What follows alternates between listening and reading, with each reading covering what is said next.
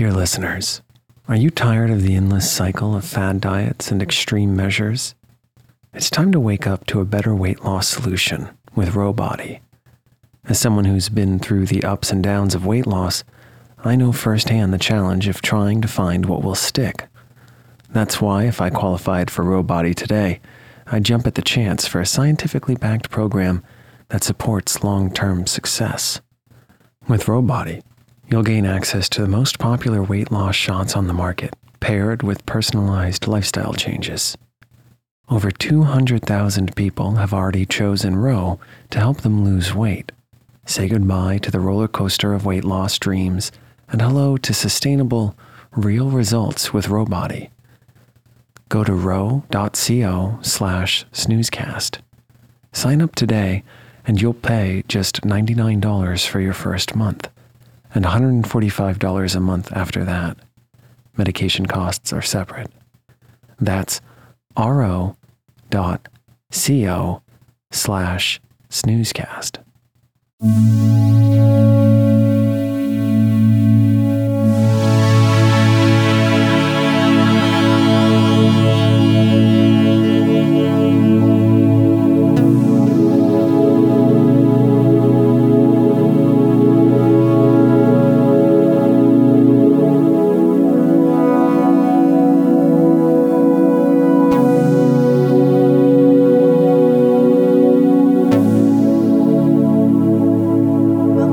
Snoozecast, the podcast designed to help you fall asleep. Find us on snoozecast.com and follow us on social media and wherever you listen to podcasts. Our current goal is to get to 100 reviews on the podcast app to help as many new listeners find us as possible. If you haven't subscribed and written a review yet, please do. Thank you to everyone who's taken the time to do so already. Please know that we read every single review, often out loud to each other, and we can't tell you how happy it makes us to know we're helping you get to sleep. This episode is brought to you by Cat Naps with a cat for company. Tonight, we'll read the opening two chapters of 1859's A Tale of Two Cities, written by Charles Dickens. It's a historical novel set in London and Paris before and during the French Revolution.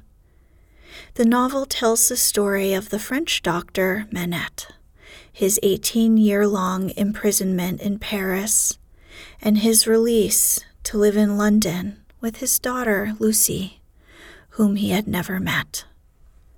The story is set against the conditions that led up to the French Revolution and the Reign of Terror. It has become Dickens' best known work of historical fiction.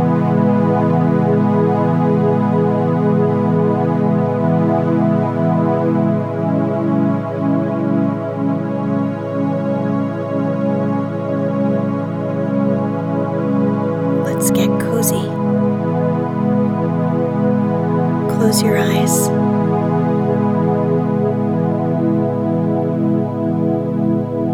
Relax your body into the softness of your bed. Now, take a few deep breaths.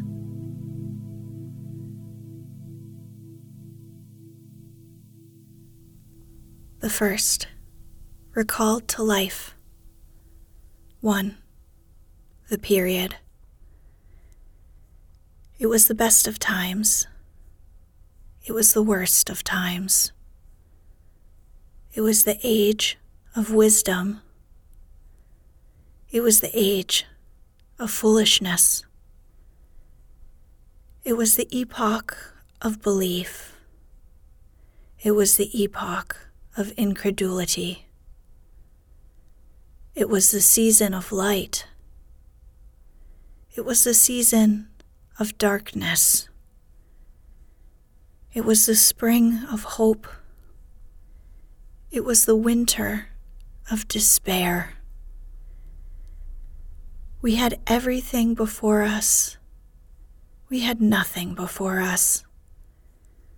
We were all going direct to heaven. We were all going direct the other way.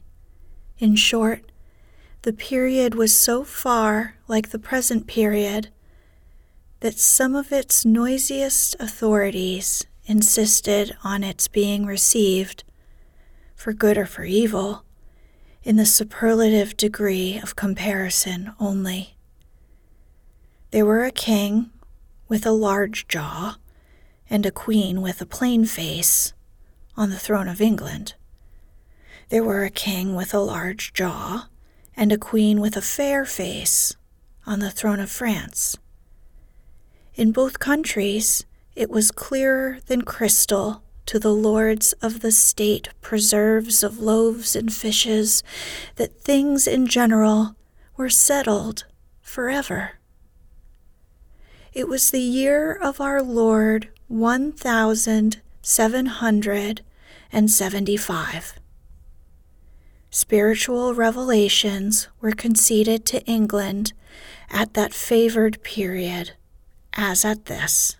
Mrs. Southcott had recently attained her five and twentieth blessed birthday, of whom a prophetic private in the Life Guards had heralded the sublime appearance by announcing that arrangements were made for the swallowing up of London and Westminster. Even the Cock Lane ghost had been laid only a round dozen of years after rapping out its messages, as the spirits of this very year last past, supernaturally deficient in originality, rapped out theirs. Mere messages in the earthly order of events had lately come to the English crown and people from a congress of British subjects in America, which, strange to relate, have proved more important to the human race than any communications yet received through any of the chickens of the Cock Lane brood. France, less favored on the whole as to matters spiritual than her sister of the shield and trident, rolled with exceeding smoothness downhill, making paper money.